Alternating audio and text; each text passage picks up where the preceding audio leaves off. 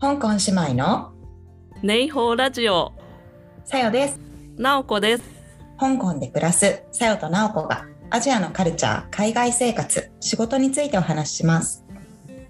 じゃあ次私のはいお話をしますかね。はい。えっ、と私事なんですけれども先日あの誕生日でして。おめでとうございます、ありがとうございます。はい。で誕生日の時にちょっと家族がサプライズであのローズウッドホテルを予約してくれはいはいはいはい。て、うん。そちらにあのステイケーションをしてきて、結構結構すごい素敵な体験だったので、うん。あのそのホテルのことについて今日はお話しできればと思って楽しみですあれですよね、K11 ミュージアムの隣にあるそうなんですよ。ねはい、えっと香港島ではなくて TST 側で,で、うん。そこにあるすごいおしゃれなアートなあのデパートメントののはいは K11 い。の横についているのがローズフッドホテルになっています。でできたのもそんなに昔じゃなくて結構最近でなので中もうん綺麗で、あの前からレストランとかだったりは行ってたんですけれども、はい泊まるはい。の今回初めてで、うん。行ってみたらいやもう本当私の中では香港ナンバーワンホテルにあの君臨しました。はい、ちなみにうちの息子も、うん。あこれは超えたねみたいな感じで。ちょっと何その生意気の。本当生意気5歳がここ一番いいかもしれない。前リッツ・カールトンだったんだっけあそうリッツ・カールトン超えたんですよ。どういう5歳英才教育を。将来のホテル王になるために。ローズフットってあれなのかな、っていうか香港他にもあるのかな、あります。あのあ日本にはないんですけれども、ね。香港以外にもありましてただ、うん一番のメインが香港です。なのでまあなんかフラッグシップ的な形で香港のホテルはものすごい力を入れてまして、うんうんうん、あのまず、えー、とそうですねローズウッドホテルの CEO の話からしたいんですけれども、はいすごい。CEO がソニアちゃんっていう女性の方で、あの2011年に30歳のタイミングでこのローズウッドのを買収して CEO になった方なんですよ。えそのお金はどこから？いやでちなみにこのソニアさんっていうのは、えっとうん。ニューワールド・デベロップメントっていう、うん。まあえっとまあ、香港でもすごい大きな会社のご子息へー。この人の弟かお兄ちゃんが K11 の社長のエイドリアンちゃん。そうなんだ、はいそうかそうか。なので結構なんかあのパトラーとかだったりあの有名雑誌とかにも、はい。エイドリアンちゃんとかよく取り上げられるんですけれども、そうですね、うん、そのお姉ちゃんもこんな素敵なそ方いう。そうか、はい。すごいな。そう。えちなみにそのエイドリアンちゃん K11 の社長のエイドリアンちゃんはものすごいアートが好きで、だから K11 でもよく NFT のイベントとかだったり、うん。あのやられてたりとかしている方でまあビジネスマンとしてだけではなくアート業界のところでも有名な方うになってます。ん。なんか聞いたところによると、やっぱりなんて言うんだろう彼のもう採算度外視というかもう贅沢。いやそう ぜ本当にに。K11 ねのあのデパートメントストア行ってもらえばなんかえなんでこんなお金かかってんの？みたいな。天井とか置いてあるアートとかですもんね。採算度外視だからそれでもあって今ちょっと思ったけどさっき、はい。あの前回の日本に行った時のデパートの話。あのはい。香港でやっぱり、まあ、デパートじゃないけどああいうショッピングモールとかってすごいにぎわってるから、はい。そのギャップがすごい心が痛かった。しかもちょっと作りとかもちょっとまあ全然違いますよ。ね。ううん。ん、トラディショナルなのとね。うん。うんうんそううそうそう。んなるほど。あでもあそこは本当にねなんか、うん、彼のその思い切り贅沢を、まあ、尽くした、うんそう。採算取れてなさそう。だけどそれが生き残れる香港のマネーみたいな、ね。すごいですよ。うん、そうなんですよ。まあそんなイドリアンちゃんのお姉さんソニアさんうんもすごくセンスのある方はいはいはい。で、あのなのでローズウッドまあ、部屋もそうなんですけどまず自分のフロアであのエレベーター降りた時に、あの本当いろんな絵とかだったりアートのものが飾っていて、でそのバトラーさんに言われたのが、あのフロア前にあの飾ってあるものが異なる。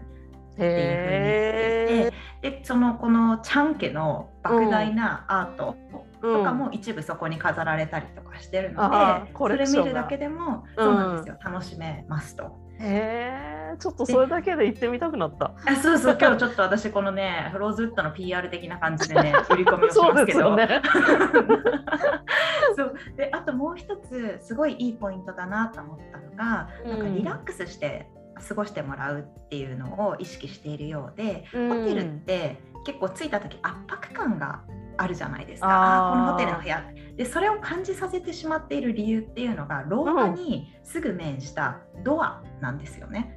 うん、ドアがもう大量にどんどんどんどんってあってなのでわあ狭いっていう風に感じるんですけれども、うん、このローズウッドの場合はその圧迫感をなくすために1個ドアを廊下よりも奥にしてるんですよ。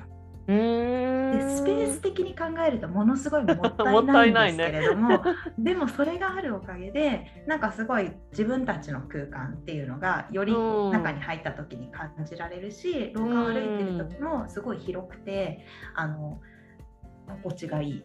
えー、気づきましそんな入り口から。そうなんですよ。ドアの作りがまず違うっていうのがありましたね。で部屋の中にも結構アートとかも飾られていて、うん、あとプラスで私誕生日だったのでバルーンアートとかも、うん、あの作ってくれていてそうそうそう。写真をインスタで上げたんですけれども個人のインスタで。はい、うん、よかったです。であとまあトイレも、うん、あ私これはあのマレーホテル以来だったんですけど、はいはい、ちゃんと推薦ちゃんと推薦がウォシュレットがついているっていうウォシュレットね。はい、はい、はい。あ、推薦っていうかそうですね。推薦そうだよね。推薦じゃないと困る、ね。そうそうそう、ウォシュレットで自動でドアが開くっていう。そうですね。はい。っていうところとバスルームとかもこれはちょっとなかなか口で説明するのが難しいんですけどすごいきらびやかな感じのあでもあれですよね。ローズウッドもやっぱりビクトリアハーバーに面してるからすごい景色がいいんじゃないですか、うん、景色が良かったです。え、あの8時のシンフォニー・オブ・ライツのタイミングでは、あのカオルン側とあと香港島側のライティングがちょうどいいよ、ちょうど見える角度だったので。それも楽しかったです。あでそうだ。1個シンフォニーライツ・オブ・ライツのところで追加したいのが、うん、見るタイミングで、うん、あの音があった方がより楽しめるなと思って、ね、あれって実際音があるんですけど、はいはい、家の中から見ると音が全く聞こえないじゃないですか。うん、でそれなんか聞けないかなと思って調べたらシンフォニー・オブ・ライツのアプリケーションっていうのがあって、えー、そうなんだ。でそれをダウンロードしておくと、同じタイミングで音楽を流してくれるんですよ。はい、音割りで聞くと本当に違って、うん、あなんかこのライトの動きもことにこの音に合わせてたんだなっていうのが新たな気づきでこれはもしまだやったことない人いたらぜひやっていただきたい。いいね多分香港に住んでる人ほど、うん、多分 それはやったことないっていう。そうそうそうそうアプリアプリ無料でダウンロードできます。うん。それもじゃあ URL 聞きましょう。そうですね。はい。でそうですね。であと、えー、ローズウッドお食事なんですけれども、私たちは夜ご飯をチャートというインド料理屋さんを予約してそれ行ってみたかったんだ。ここがもう前から行きたかったんですけど本当に予約が取れないインド料理屋さんで、ね。うん、香港で多分唯一ミシュランを取ってるインド料理屋さんなのかなと思うんですけれども、うん、やっぱ宿泊客優先で、うん、あの予約枠を確保しているようで、この時は予約が取れまして行ってきましたと。でそしたらなんかまあ食べたことがないようなあのおしゃれインド料理でして、うん、寒さがめっちゃめっちゃなんか花束みたいな感じで出てきた。すごいな。そうですね、なのですごい目で楽しめる料理でした、ね。うん、これなんか行ってみたいと思ってた思ってたことを忘れてた。うん、うんうん、なんか一回行くの結構サプライズで面白いかもなと思います、ねはい、だから泊まって行った方がいいんだねそうですね。うん。いいかなと。であと今回私たちは行かなかったんですけど、はい、アフタヌーンティの,、うんうんうんうんあのバタフライルームとかもすごいローズウッド有名でここも予約が取りづらいところなんですけど、うんうんこのアフタヌーンティーはなんと食べ放題らしくて。うんやばいねおかわり自由なんですよ。だから私の食いしん坊の友達はもうここが一番方向です言ってましたね。そんな食べられないけどね。そうそうそうそう。